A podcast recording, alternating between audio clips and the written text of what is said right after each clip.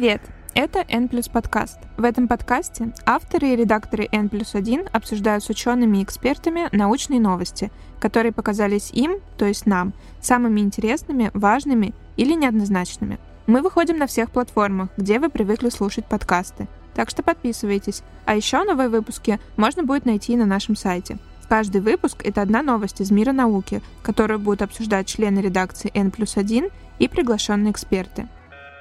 Сегодня у нас новый выпуск. Меня зовут Марина Попова, я редактор N плюс 1. И сегодня мы будем говорить об атлантической меридиональной опрокидывающей циркуляции, или как ее называют сокращенно, АМОЦ. Это система океанических течений, которая охватывает практически весь Атлантический океан. Она играет большую роль в климате, приносит тепло в северное полушарие, и всем известный Гольфстрим — часть этой циркуляции — в конце лета в двух крупных научных журналах вышли статьи про то, что эту циркуляцию ожидает коллапс, и что это довольно сильно скажется на климате. Чтобы разобраться, насколько это серьезно, мы пригласили младшего научного сотрудника Института океанологии Российской академии наук Виталия Шармара. Виталий, здравствуйте. Приветствую вас, Марина и дорогие слушатели подкаста N плюс один. Давайте вообще расскажем нашим слушателям поподробнее, что такое атлантическая меридиональная прогидывающая циркуляция, чтобы они себе лучше представляли, что это и как она работает. В целом, да, если мы смотрим с вами на океан и на поверхность океана в северном полушарии, а в частности в Атлантике, всем знакомое слово Гольфстрим, а его продолжением от мыса Гатерас у берегов Северной Америки или продолжением этого Гольфстрима является разветвление на североатлантическое течение. Это на поверхности имеется в виду сначала. Мы посмотрим так. И вот если мы представим с вами, поставим от условно от мыса Гатерас пальцы правой руки, э, указательный, э, потом средний и большой большой, то это будет э, ровно три ветви, которые уходят э, между указательным и большим пальцем. Это Исландия. Между Исландией и Гренландией у нас с вами указательный палец, и большой палец направлен на море Лабрадор, куда уходят как раз ветви э, североатлантического течения. То есть они, соответственно, называются Гренландские моря, Исландские, Норвежские, море Ирмингера, и Восточно-Гренландское море. Значит, если не удаляясь вот так вот в детали этого всего, то эти течения как раз-таки переносят воды из э, тропиков в северную часть субполярной Атлантики на поверхности. И там они э, путем охлаждения в северных широтах, путем столкновения со встречным течением, направленным из арктических вод, они охлаждаются. А поскольку у нас океан стратифицированный, то есть представляет из себя многослойную структуру, то есть сверху теплые воды, потом промежуточный слой, потом глубинные воды. В соответствии с этим есть и классификация по течениям, то есть промежуточная циркуляция, глубинная, поверхностная. Вот теплые воды, а, которые дошли до условно там Исландии, чуть дальше, они там э, переваливают через хребет и опускаются на дно. То есть они там, э, холодная вода опускается под теплую воду и возвращается обратно по придонными течениями вновь ну не к экватору, но к тропикам, и там за счет э, турбулентного перемешивания в основном и э, между э, слоями промежуточной глуби, глубинной циркуляции возвращается, ну не к поверхности, но постепенно возвращается обратно и выходит на, в тропиках. Тем самым образуется такой условно круговорот, и он, вот поэтому он так и назван. Когда вы говорили, что собой представляет АМОЦ, говорили про все эти пальцы, про Исландию, там, Северную Америку, у меня вообще мозг куда-то отлетел, и я не очень понимаю, как что-то настолько огромное, какой-то просто гигантский кракен в Атлантическом океане, как исследователи понимают, что вот вся эта циркуляция едина и что она слабеет. Иначе ваш вопрос можно переформулировать, как мы э, это можем физически измерить и как мы это можем, собственно, проверить, что она ослабевает и на основании чего. Это можно достичь только путем измерений и только путем моделирования. Сейчас есть, э, и вообще уже значит, с начала 90-х годов есть такая программа, как WOSE, расшифровывается как World Ocean Circulation Experiment. Это программа, целью которой являлось проведение разрезов меридиональных или таких можно сказать, широтных трансатлантических, если вот мы касаемся с вами только Атлантики, то есть перпендикулярных меридианам экспедиций, в течение которых опускались зонды, и там от поверхности до дна проводились измерения э, температуры, солености, скорости течений, и такие экспедиции проводились вот с начала 90-х по конец 90-х во многих частях Атлантического океана, в том числе включая нашу страну, которая участвовала э, и продолжает пока участвовать в проведении экспериментов э, натурных по измерению вдоль 60 градуса. Это вот чем занимается наш институт океанологии. Ежегодно с конца 90-х, с 1997 года, наш институт активно э, проводит измерения вдоль Северной Атлантики, ну или точнее поперек Северной Атлантики в основном, э, то есть от э, условно берегов Великобритании под Исландией до Гренландии проводится в разрез 60 градуса. Такие же есть аналогичные разрезы и в меридиональном плане. Вот. Это первая, одна сторона вопроса, как мы можем измерить и оценить параметры глубинной циркуляции. Да? И вторая есть не инструментальная часть, это моделирование. То есть сейчас построено очень много численных э, гидродинамических моделей, основанных по последнему э, слову физики, если можно так сказать. И на основании них можно, включая данные измерений, полученные в ходе э, трансатлантических или меридиональных разрезов, то есть ассимилируя данные в модели, уточнить модельные эксперименты или, наоборот, их проверить, тем самым определив точное положение, где и когда, в течение какого времени происходит этот круговорот атлантической меридиональной воды. Вот. Забыл сказать про измерение еще одну вещь. Помимо собственно, самих экспедиций, в течение которых можно померить атлантический медиальный круговорот, любые течения, да, которые связывают, связывают океаны, то есть еще такая программа э, дрейфующих буев Арго. Единственное, что они не доходят э, до самого дна, то есть ну, их запускают на поверхности, опускаются на дно до двух э, километров в течение там недели, потом возвращаются обратно, ну, в смысле на поверхность, тем самым дрейфуя с течениями, и передают данные об измерениях от э, 0 до 2 километров. Вот, и таких буев больше там сейчас насчитывается 4000. Вот, и они есть во всех океанах. И это данные открытые, то есть мы можем скачать, проверить или включить их э, в моделирование. Насколько я поняла из вашего описания, вот потенциал каких-то спутниковых наблюдений за течениями сильно ограничен? Э, нет, конечно, но просто спутники могут померить ну, поверхностные характеристики. То есть это вот как раз-таки так называемый sea surface height, это относительный уровень э, моря, да, вот, относительно высоты спутника. Можно померить топографию океанической поверхности. По ним тоже, э, также, извините, что я забыл упомянуть, э, можно, э, собственно, определить э, уровень моря, то есть и определить скорость скорость течений. Вот. На самом деле все лучше рассматривать в комплексе и спутники, и дрейфующие буи, и экспедиции, и моделирование. И тогда э, мы можем с точностью утверждать, по каким э, ключевым параметрам МОЦ ослабевает, или наоборот, э, у него есть еще какая-то тенденция к, наоборот, к сохранению статуса КВО. Вот, я думаю, так. Вот вы упомянули, что экспедиции начались, получается, в 90-е годы прошлого века но какие-то выводы о динамике скорости этой циркуляции есть за куда больший срок. То есть, получается, в какие-то минувшие геологические эпохи о скорости циркуляции судили по прокси-данным? Ну, да, наверное, я мог, конечно, слукавить, что не было никаких измерений. Ну, то есть не было регулярных измерений, я бы на этом сделал упор. То есть, понимаете, экспедиционная деятельность, она в основном такая, она эпизодическая. То есть э, экспедицию подготавливают к определенному эксперименту, чтобы проверить, а вот есть ли там на дне какие-то интересные, в общем, ископаемые, да. Вот. Я, конечно, да, оговорился, что это регулярные измерения начались э, с начала 90-х. Вот. Конечно, были до этого некоторые инструментальные измерения, но не настолько частые и не настолько регулярные именно в конкретно вот с целью того, чтобы э, определить вот точные характеристики вдоль одного разреза постоянно, то есть посмотреть на его межгодовую изменчивость. Ну, то есть фактически мы не можем отправить экспедицию, знаете, вот круглый год, чтобы она проводила разрезы. Ну, то есть из судна нужно отдыхать, людям нужно отдыхать.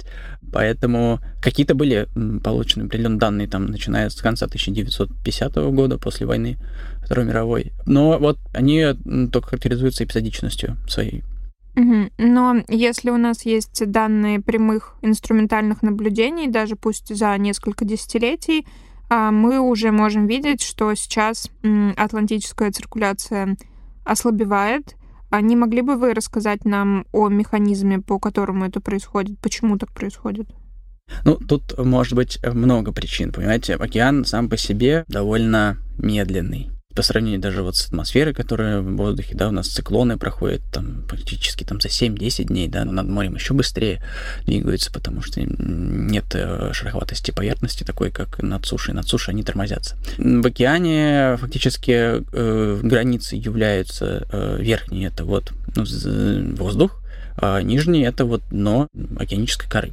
Поскольку нагревание происходит неравномерно, да, то есть у нас с вами изменяются сезоны времени года, у нас есть с вами сезонная изменчивость, то есть океан не в равной степени получает э, ежегодно равное количество тепла для того, чтобы постоянно направлять течение с одной и той же скоростью. То есть мы там, э, например, замечаем с вами, может быть, на смещение сезонов времени года, да, то есть вот, или у нас бывает там зимы запоздалые, еще что-нибудь. Это как раз связано с тем, что вот океан, может быть, отдает свое лишнее тепло, и как раз-таки приносит э, хорошую или не хорошую, ну, в смысле, благоприятную погоду, нельзя, нет плохой погоды или хорошей, а благоприятную погоду там на континенты Европы или, э, или Америки.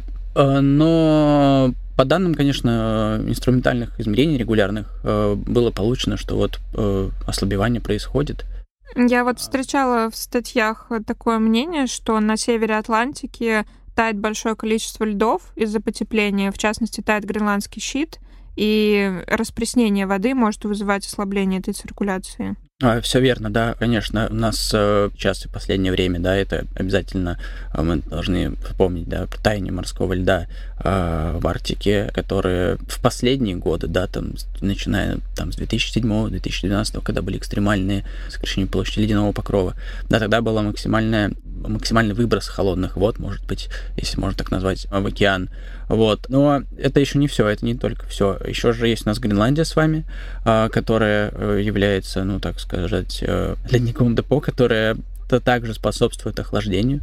И, конечно, да, э, дополнительное охлаждение, оно за счет Арктики, за счет э, таяния ледникового щита на Гренландии, оно э, тоже способствует э, ослаблению. Но это все, конечно, относительно какого времени мы рассматриваем. То есть, если мы наблюдаем с вами это последние там 20-30 лет, то это, скорее всего, может даже быть связано с тем, что это просто наш период наблюдений. То есть, много факторов может быть. В том числе, может быть, конечно, и э, там антропогенное воздействие, помимо всего прочего. Тут надо рассматривать проблему совокупности. Мы вроде бы разобрались, что такое АМОЦ, и убедились, что она действительно ослабевает, и вроде бы даже отчасти поняли, почему. Но особенность новой статьи в Nature Communications в том, что там упоминается термин коллапс, что эту циркуляцию ждет непременно не просто ослабевание, а коллапс. Можете вы, пожалуйста, помочь нам понять, э, что имеется в виду под коллапсом и когда нам нужно начинать беспокоиться? Да, а, под коллапсом имеется в виду, конечно же, больше как тревожный звоночек. То есть э, так можно, наверное, перевести вот их метод early warning system, то есть преждевременный тревожный звоночек. Авторы этой статьи хотят сказать, что э, проблема есть, что на нее нужно обратить внимание, и, э, конечно, они рисуют картину ближайшего будущего максимально такой, знаете, можно сказать, даже пессимистичный, да, наверное, на первый взгляд, э, обывателю, который э, видит это слово, и э, ему кажется, это, ну, все, конец света, то есть, вот, все любят цитировать послезавтра, вот. Почему-то все климатологи говорят про этот фильм, а я, я думаю, не что, смотрела. что просто не с чем больше сравнивать, вот. Дорогие слушатели, посмотрите, пожалуйста, фильм «Послезавтра», чтобы быть готовыми к будущим подкастам, потому что все климатологи упоминают вспоминает этот фильм. Я хотела уточнить у вас, что коллапс — это не какой-то общеупотребимый термин, и вот у меня, как у обывателя, как вы выразились, возникает ассоциация, что была-была циркуляция, циркулировала, а случился коллапс, и все, и перестала циркулировать. То есть они, видимо, что-то другое имели в виду, да? Ну, это мы можем догадываться. Я бы сказал, что надо проверить гипотезу, насколько она верна не только по данным э, поверхностной температуры океана. Если я вас правильно поняла, то они утверждают, что возникнет коллапс, они это предсказывают, проверив один некий параметр, влияющий на систему. А пока мы не докажем это по всем остальным параметрам, можно так сильно не переживать. Я бы сказал, да. Вот мы всегда, как ученые, которые хотят как-то помочь этому миру, да, и вообще обеспечить э, жизнь хотя бы э, будущим поколениям на их человеческую жизнь, чтобы им хватило вот насладиться этой жизнью. А я думаю, что им, конечно, хочется быть в курсе того, что, что вероятно поменяется. Но мы вот до сих пор да, с вами испытываем там все вот земные катаклизмы, то есть это не знаю, наводнения, в некоторых случаях от них можно защититься дамбами. Э, вот э, если происходят, э, там, не знаю, вулканические землетрясения, да, то вот от них мы никак не застрахованы. То есть мы можем предупредить людей, что вот по данным сейсмографов. Но вот это инструментальным да, способом можно предупредить таким образом. А вот про ослабление циркуляции и возможный коллапс можно вот написать, посчитав, я забыл вначале сказать вообще-то, да, что э, авторы работы цитируют, во-первых, э, отчет э, IPCC, это Intergovernmental Climate Change Panel, то есть это межправительственная организация по изменениям климата, которая которая выпускает довольно частой периодичностью свои прогнозы изменений климата до 2100 года, а даже сейчас уже считается до, на 500 лет вперед. А, чтобы помогать э, принимать экономические, э, политически верные решения с точки зрения связанной там, сельского хозяйства, планирования транспортной инфраструктуры, ну и вообще просто вот с точки зрения ведения э, как морской деятельности, так и хозяйственной.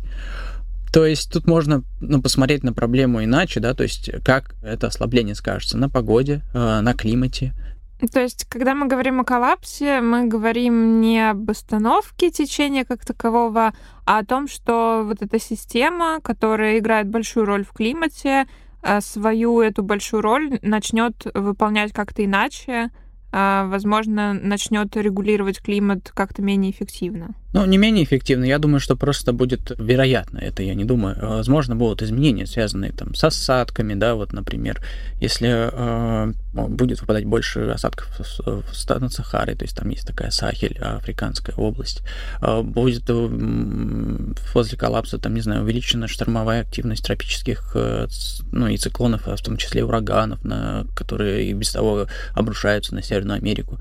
Там может быть вызвано какое-то повышение уровня моря из-за резкого таяния там гренландского щита, антарктического щита. Ну, антарктического мы сейчас не рассматриваем, да, с вами внимание.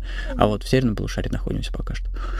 Вариантов события много. А, ответ один, да. Ну, нужно быть готовым ко всему. И вот я думаю, что авторы этой статьи хотели как раз-таки подтолкнуть э, не только там исследователей, но и вот читателей издательства Nature к тому, что вот проблема есть, э, на нее нужно обратить внимание и э, использовать в дальнейшем исследованиях. Вот, ну, собственно, на этом и строится наука, на проверке э, гипотезы, если она верна или не верна, и так, ну, все работает.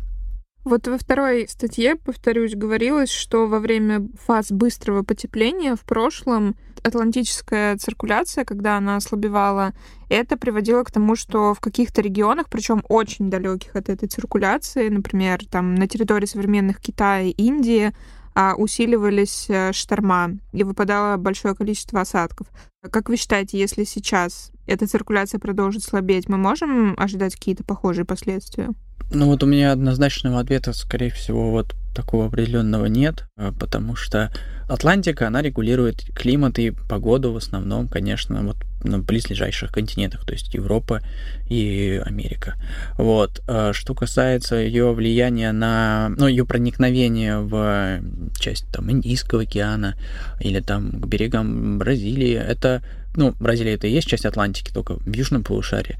И продолжением как раз атлантической меридиальной, меридиальной циркуляции или круговорота можно считать и, да, и воздействие ее на, на, на, южный, э, на южную часть Атлантического океана. Я бы вот поспорил, ну не поспорил, я бы не, не спорил с учеными, которые опубликовали работу, потому что они все-таки данные э, довольно э, точного изотопного метода определения. Доверился бы им и, э, может быть, не знаю, посмотрел, подождал еще будущих каких-то исследований в этом направлении. Потому что, ну, мне кажется, небольшая пока статистика по этому вопросу набрана. Вообще, кстати, АМОЦ, как правило, как раз э, упоминают в контексте Гольфстрима, и одно время было много в прессе манипуляций на ту тему, что если ослабнет эта циркуляция, то ослабнет Гольфстрим, и Европа может замерзнуть зимой. Э, но вроде как пришли к некому консенсусу, что все же это не так. У нас даже выходил материал на сайте, который писал Александр Чернокульский, И там было сказано, что большую часть тепла в Европу зимой приносят воздушные массы, а не Гольфстрим. Но все же, если эта циркуляция слабнет, какие последствия это может иметь для климата вот таких территорий, возле которых она протекает, вот для Северной Атлантики, для Европы? Ну, смотрите, э, мы уже, в принципе, э, обсудили некоторую часть касаемо того, что воздействие атмосферное имеет несущую роль тоже в этой циркуляции, сколько она черпает какие-то поверхностные характеристики с океана, и не только, то есть там осадки, испарения, все вот, э, вот эта вот часть круговорота еще и влаги в природе, она переносится как раз-таки вот с помощью атмосферной циркуляции, ветрами, да, западным переносом от, условно, Северной Америки до до Европы путем вот как раз-таки разницы давления. Там есть вот такой индекс, с которым часто проводят корреляцию, ну, то есть связь, взаимосвязь атлантической меридиональной э, циркуляции э, или э, и индекс э, североатлантического колебания, который определяется по э, разности давления между исландским минимумом давления и азорским максимумом давления, из-за которых как раз происходит э, вот перенос воздушных масс в атмосфере а, на континентальную часть Европы, то есть на ее относительно мягкую зиму, да, то есть относительно мягкая зима в Европе и в европейской части на территории нашей страны, она полностью зависит как раз-таки от Северной Атлантики. Отвечая на вопрос, э, как мы это почувствуем и через сколько, я вот я таких прогнозов бы не строил, вот, потому что мы можем посчитать количество циклонов, э, мы можем предсказать количество циклонов в будущем. А, но определенно нам нужно знать, от чего нам защищаться и к чему готовиться. Пожалуй, последний к вам вопрос, связанный с влиянием АМОЦ. Известно, что она является одним из главных поглотителей углекислого газа в северном полушарии. Она поглощает каждый год порядка там 700 миллионов тонн углерода, а, из атмосферы. Насколько я понимаю, это происходит за счет того, что вода на севере Атлантики холодная, и углекислый газ просто в ней растворяется, а затем опускается пониже и, можно сказать, выводится из круговорота на несколько сотен лет, пока там все это будет вращаться и, и туда-сюда возвращаться. Вот если она ослабнет, куда денется этот углерод? Будет ли он растворяться или нет? Ну да, ну, со школьной физики мы знаем с вами, да, что вот в теплой воде если мы открываем бутылку, то выходят газики, да, а если холодные, то они как-то вот медленнее, да, выход, начинают выходить.